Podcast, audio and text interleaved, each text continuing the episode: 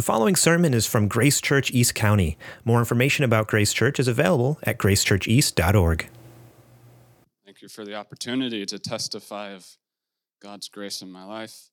Um, please bear with me. I had a, a, wee bit of oral surgery on Friday, so it's a little tough to talk. I hope you can understand me okay.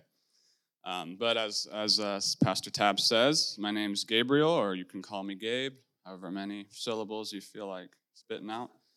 Um, but I'll get started here. Um, my salvation uh, experience and testimony tells of the boundless grace of God for sinners, even one such as I. I was raised in a Christian home as a church elder's son. I grew up hearing the truth from the time I was born.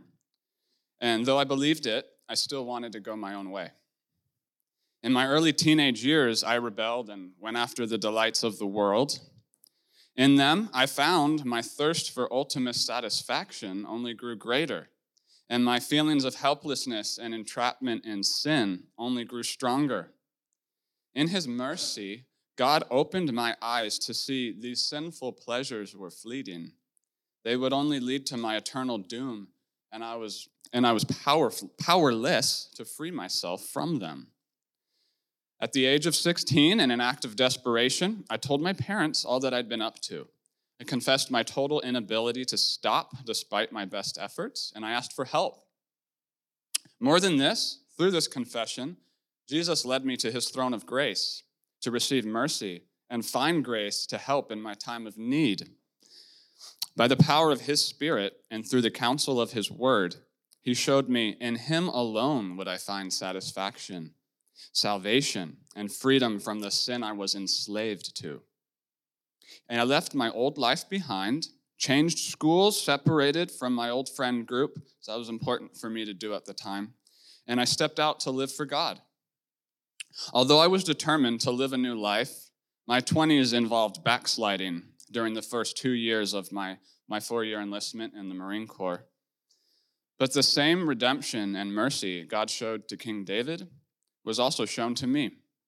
He mercifully granted me repentance and led me to obey him out of love for him and by the power of his Spirit in me. In my stumbling, the Lord did not cast me away, but rather disciplined me with the discipline of a loving father. He drew me out into a dry land without water, and he taught me to love him and his word more than anything in this world, as he gave me living water. God has continued this loving discipline through chronic illness and pain. For close to seven years now, I've been living with debilitating chronic head pain and fatigue day and night without respite. And I've also contracted Lyme disease due to my chronically weakened immune system, among other certain medical issues. This surgery Friday was the ninth tooth I've had to have removed because of a weak immune system. So there's, there's some issues, but God is faithful. Now, these issues are so severe that even leaving home for a few hours is very difficult. I do not remember what it is like to not be in pain. Through this season of physical and emotional suffering, God has been cleansing me further of the idols of my past life. Through many tears and anguished cries of, Why, Lord, why? He has taught me that nothing in this world can satisfy my search for purpose and peace. There is no hope to be found in a good career, human applause, or financial stability. We will all die someday, and we cannot take any of these things with us. Through this infirmity, he lovingly put my selfish dreams for my life to death and showed me he has a better way, a path of righteousness laid out for me to walk in for his name's sake. I would not trade the suffering of these past years for anything because in them, God has taught me to rely on Him, seek contentment in Him, and to love His precious word. I've spent the last few years studying His word out of a true and earnest desire to know Jesus Christ more. The desire is God given because for most of my life, reading the Bible or praying was a chore. But by having much of my physical strength and comfort taken away, I learned God, Jesus Christ, is my source of strength and comfort.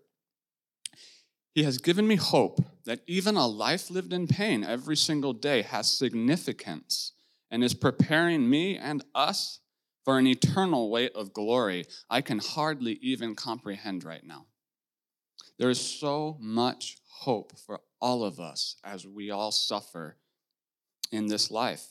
This life is not the end, and we need to have that eternal perspective if we are to carry on in the path Christ has cut for us to walk in a fallen world. Jesus is my life, my Lord, and my greatest friend. I love him, and I thank him for keeping count of every tear I have shed. If you do not know him, I invite you to consider Christ. He saved my life, and he wants to save yours too. Thank you very much. Thank you.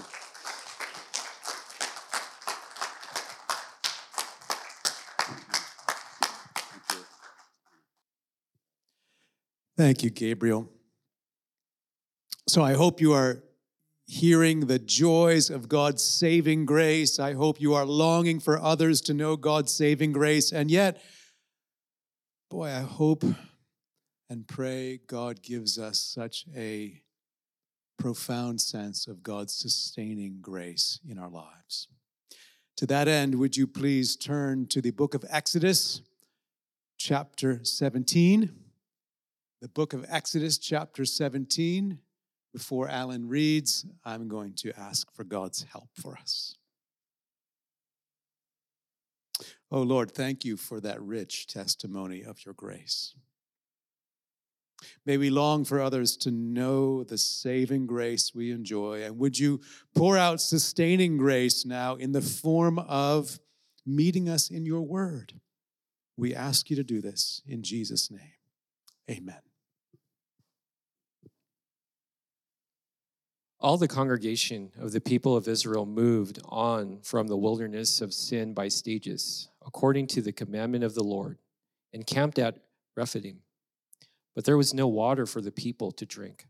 Therefore, the people quarreled with Moses and said, Give us water to drink. And Moses said to them, Why do you quarrel with me? Why do you test the Lord?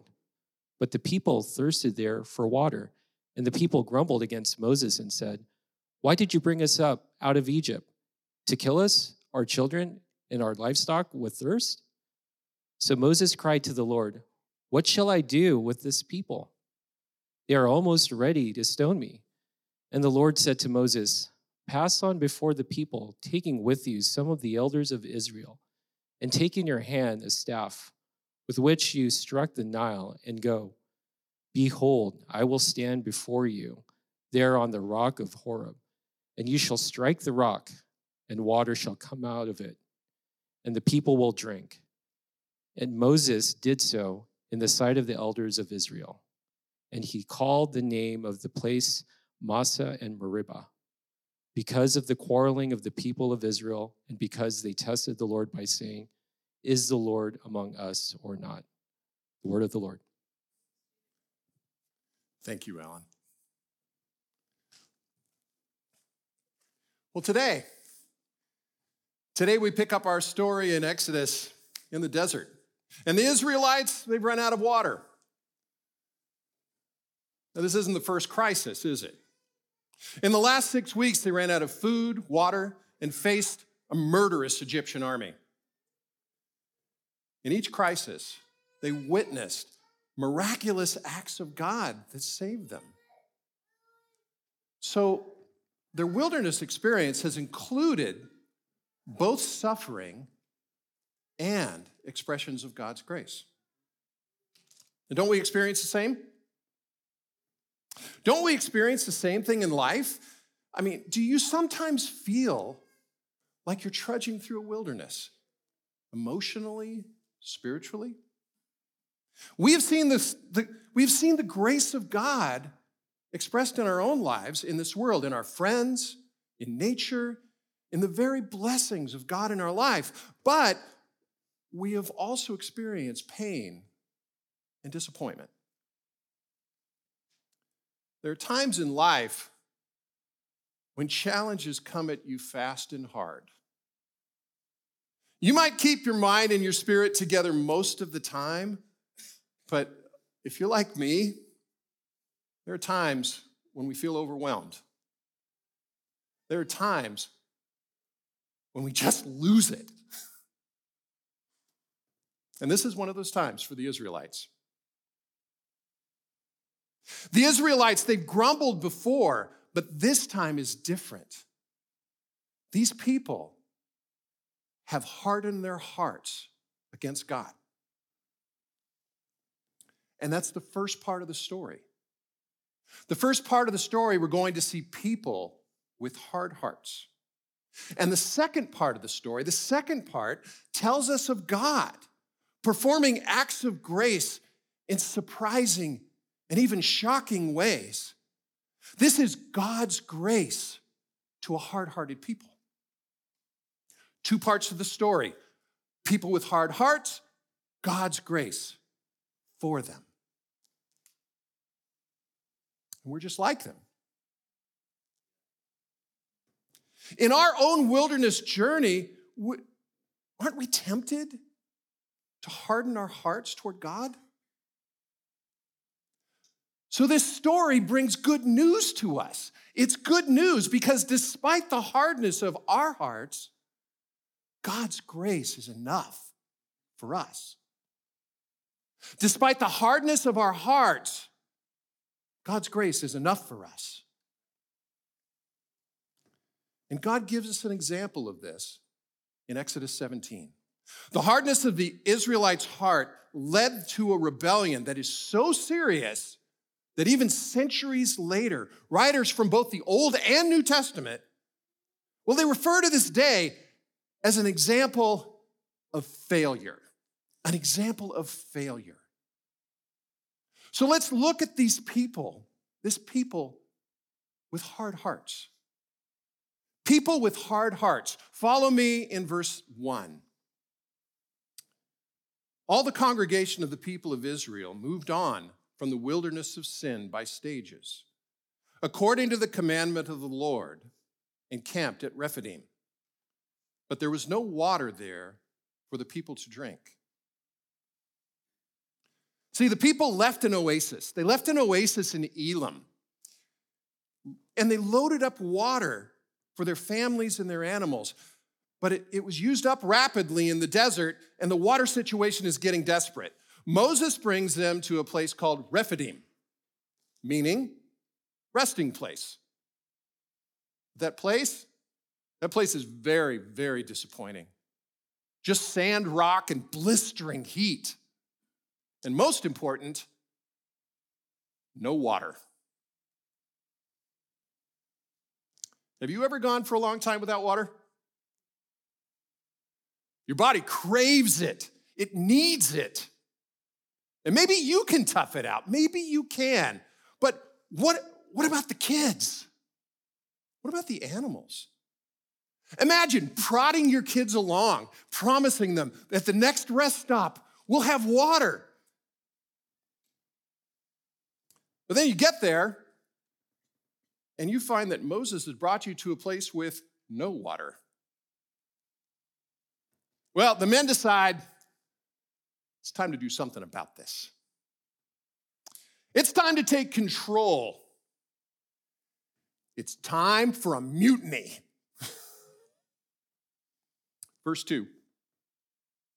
Therefore, the people quarreled with Moses and said, Give us water to drink. And Moses said to them, Why do you quarrel with me? Why do you test the Lord? Two important words here quarrel and test. In this test, in this context, is more like the word trial. And quarrel, it's not just an argument. This word is more hostile than that. You use this word when filing charges in court. See, what's happening here is the Israelites are putting God on trial. Let me say that again. The Israelites, they're putting God on trial. Verse 3 The people thirsted there for water. The people grumbled against Moses and said, Why do you bring us up out of Egypt? To kill us and our children and our livestock with thirst? See, God, God had promised, God had promised to bring them to a land. He had promised to make them into a great nation. But none of that happens if they die here in the desert.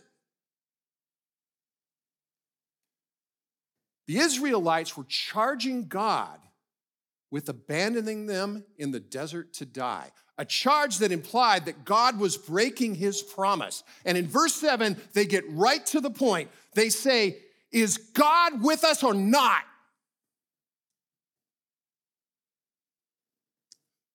To them, the answer is no. So it's time to put God on trial and execute Moses as his representative. Now, part of me, part of me, part of me understands. I mean, I understand the Israelites. This guy leads me out into the desert.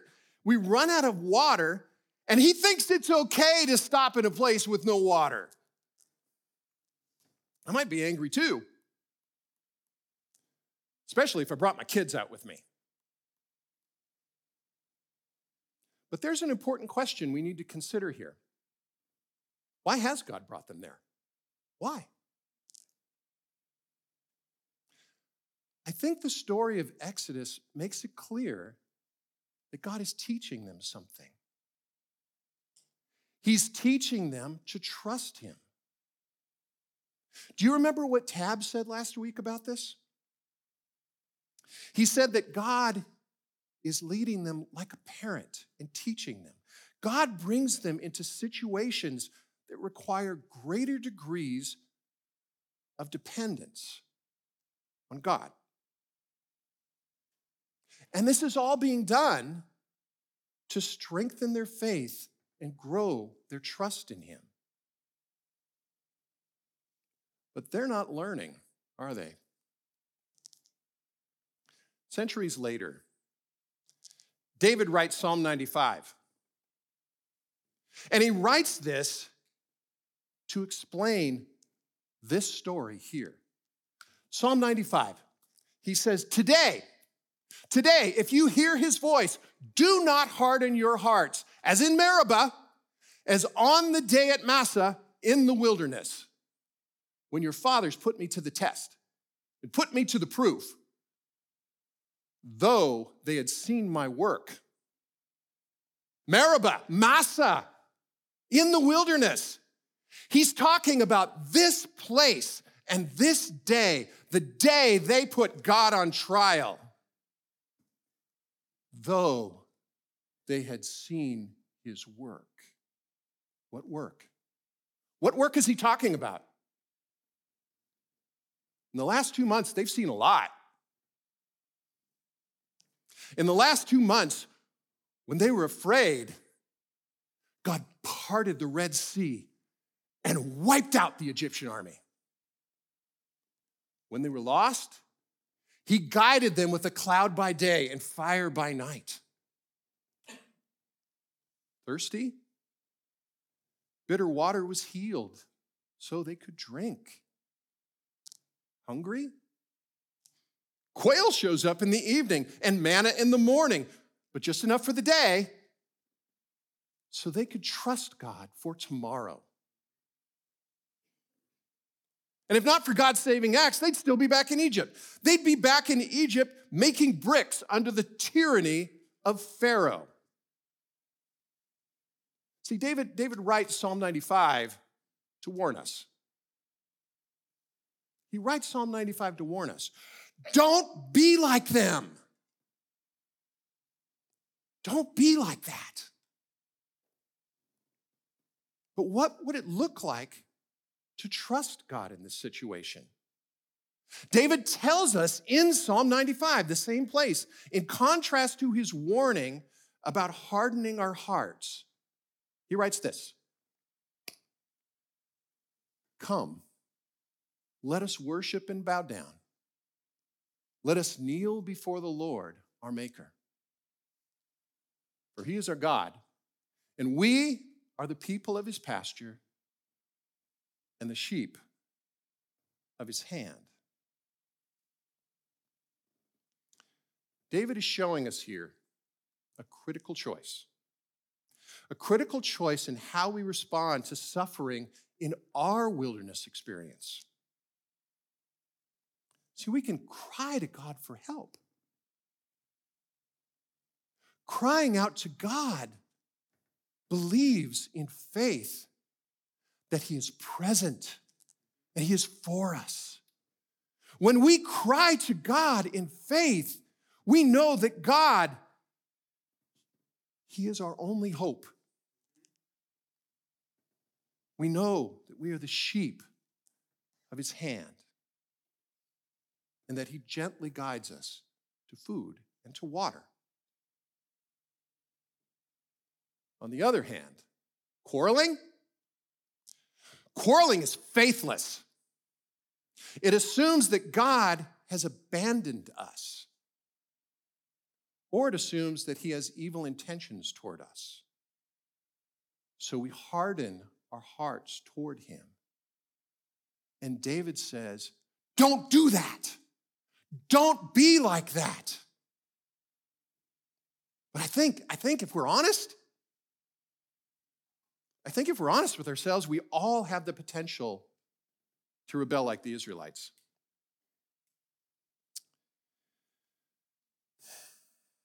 To harden our hearts against God. Because uh, isn't it true that our own trials raise this, these very same questions and these same accusations? Are you really there, God?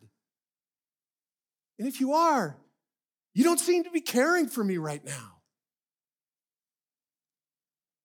Each of us has a weakness, a weakness that might tempt us to quarrel with God and harden our hearts. I'll share one of mine with you.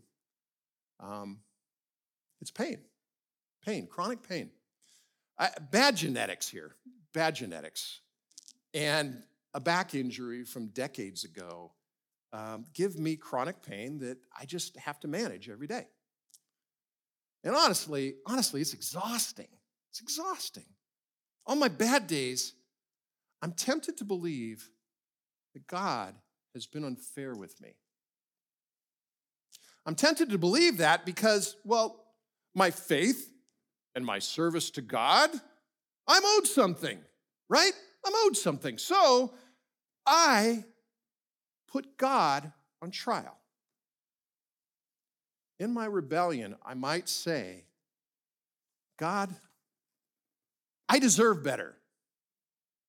God, are you with me or not? Can you relate to that? Pain, pain can be physical, but it can also be emotional, right? Depression and anxiety?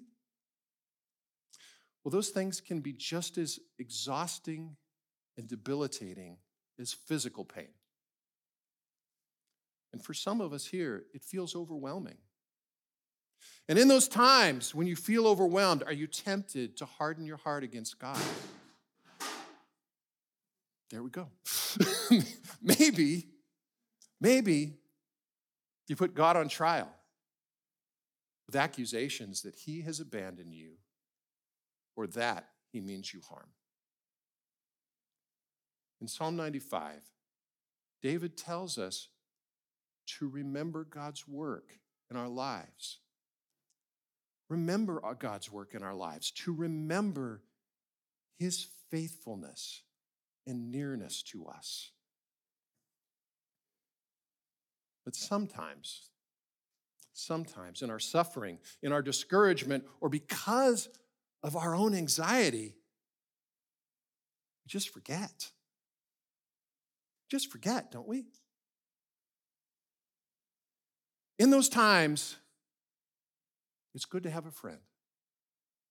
It's good to have a brother or sister to remind us of the nearness and goodness of God. My friends, that's why the church is here.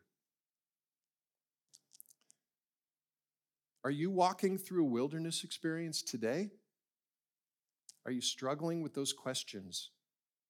Is God really here? Does God care for me? Well, I, I would encourage you come up front after the service today. Come up front for prayer. Go to your home group meeting, especially on the days when you don't feel like going, because you want to give your brothers and sisters the opportunity to remind you the Lord is near to the brokenhearted and saves the crushed in spirit. God's grace is enough. God's grace is enough for the brokenhearted. God's grace is enough for the crushed in spirit. God's grace is enough even for the hard hearted. And that moves us into the second part of this story where God's grace is enough. This shows us, this second part will show us that God's grace is enough. So let's read on in verse 5. The Lord said to Moses, Pass on before the people, taking with you some of the elders of Israel, and take in your hand the staff with which you struck the Nile, and go. Do you remember the day when Moses struck the Nile in Egypt and the river turned to blood? Well, that's the staff he took. Moses struck the Nile and everything in it and all the water died. That's, this is a staff of judgment. It was used against Pharaoh, who the Bible said hardened his heart against God.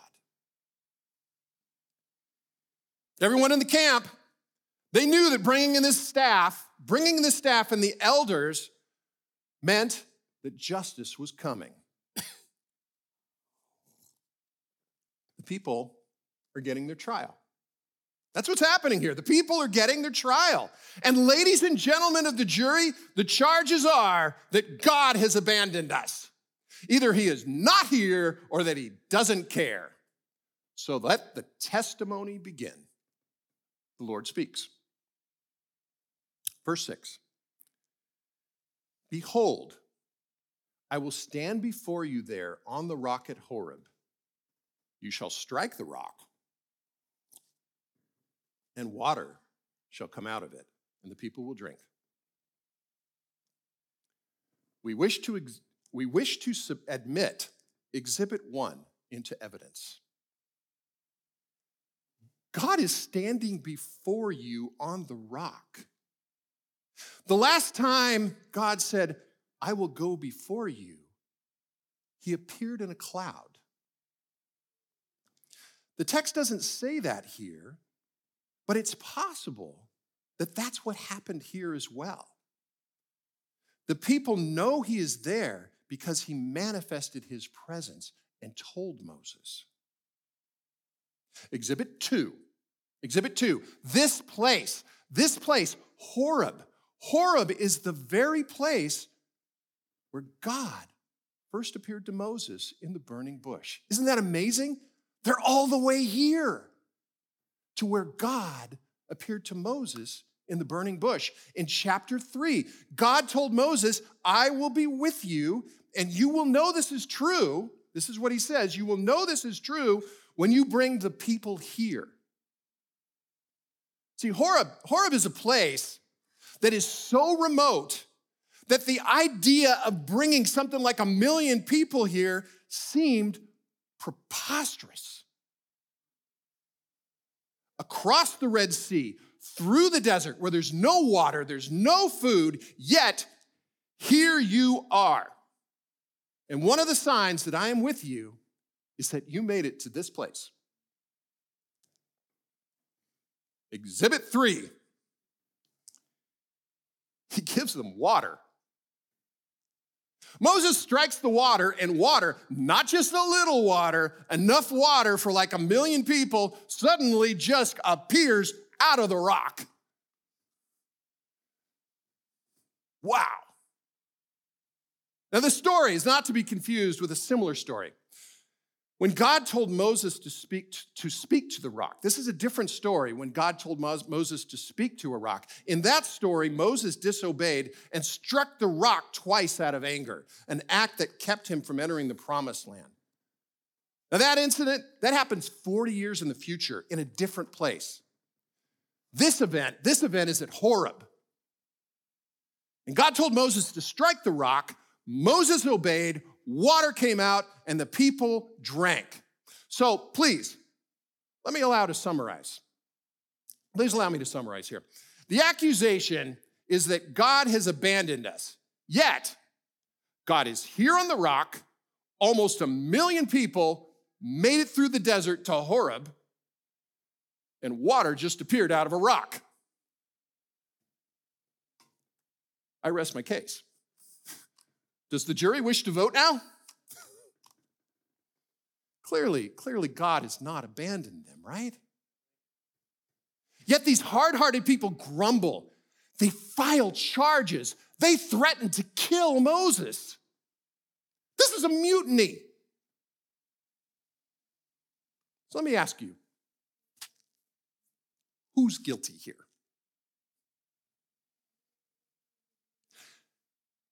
Did the people deserve this kind of grace from God?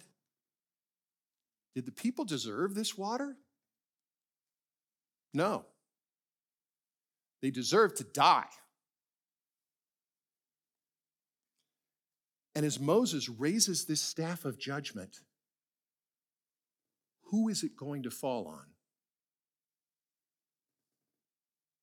The staff of judgment falls on God who stands before him on the rock. When God says that he will stand there, he is saying, You are guilty, but I will take the punishment that you deserve. I will take your place. Does that remind you of anyone? It should. And I don't even need to speculate here. I don't need to speculate because scripture just comes out and tells us. 1 Corinthians 10, Paul says this I do not want you to be unaware, brothers, that our fathers, this Exodus generation, our fathers, were all under the cloud, the cloud that God appeared in, all passed through the sea and all were baptized into Moses in the cloud and in the sea, and all ate the same spiritual food. We saw manna, and all drank the same spiritual drink today. For they drank from the spiritual rock that followed them, and that rock was Christ. That's what 1 Corinthians says. That's what Paul tells us the spiritual rock, Christ, was with them in the desert. Paul says that Christ was the spiritual rock. But out of the spiritual, he manifested physical objects, didn't he? Things they could touch, they could see, they could taste. Out of the spiritual, he guided them with a cloud and with fire. He parted the Red Sea. He fed them when they were hungry. Out of the spiritual, he provided water to, to quench their thirst. And then, one day, over a thousand years later, this spiritual rock became flesh dwelt among us. Christ dwelt among us. He lived a sinless life among us. He taught us how to love God and the people around us perfectly. He did this to show his goodness to us and his presence with us. Yet, hard hearted people reject. I think Philip Ryken says this best. He says, and get this, this God sent his son into the world, and the people did to him what the Israelites wanted to do to Moses. The Son of God was a man without a home, a wanderer on the earth. He was hungry and thirsty. And when his life was almost over, he was deprived of all of his rights. He was stripped, mocked, beaten, and then condemned to die the most disgraceful and excruciating death death on a cross. And that rock was Christ. And now we know. Now we know because of his incarnation, his death, and his resurrection, this spiritual rock is near to you. You know, life, life sometimes feels like a wilderness to us. And we're, and we're tempted to harden our hearts, to accuse God of abandoning us. But let's remember, remind ourselves that Christ came into this world to be near us. He took the punishment for us that we deserves. We deserved. And he remains near us through his Holy Spirit. And that, my friends, changes everything. You know, I, I so much appreciate Gabriel's testimony. Thank you. Thank you for doing that for us today. Gabriel showed us the grace that God had us for him on his wilderness journey. Through his pain, day and night, he tells us that God has been near to him. God has become his source of strength and comfort. And there was, there was one thing in particular, one particular thing he said that stood out to me. And, and I think, tell me if I get this wrong, but I think he said, I would not trade the suffering of these past years for anything. Because God has taught me to rely on Him. Did I get that right? God's faithful presence, God's faithful presence has become enough. To quote Ryken again, he says, God is our provider and protector, our ever present help in trouble. If we remember this, we will be able to trust Him without grumbling or complaining. Now we know, we know that none of us will do this perfectly. We will forget. We do. And sometimes we find ourselves with a hard heart. But even in those times, God's faithful presence, His grace, is enough for his power is made perfect in weakness. Despite the hardness of our hearts, God's grace is enough for us. Despite the hardness of our hearts, God's grace is enough for us. Let's pray. And I'd like to invite Nick and Philip back up on stage and the servers to come prepared to serve us the elements. Let's pray. Gracious Father, we are so grateful to you for your overcoming grace, your overcoming grace to a hard hearted people. You told us that in this world we would have trouble. Please help us to always remember to trust you through the trouble, to trust in your nearness and your goodness toward us. We are grateful for your love to us, expressed most tangibly by your death on the cross. As we take these elements, we thank you for this glorious picture of so great a love. That Jesus, our Savior, loved his people and gave himself up for his people to position us before you holy and without blemish. Help us now to give thanks, believing this good news as we take the bread and cup together. It is in your Son's name, Jesus Christ, that we pray all these things. Amen. Thank you for listening to this sermon from Grace Church East County. Please find us online at gracechurcheast.org if you would like to find out more about us.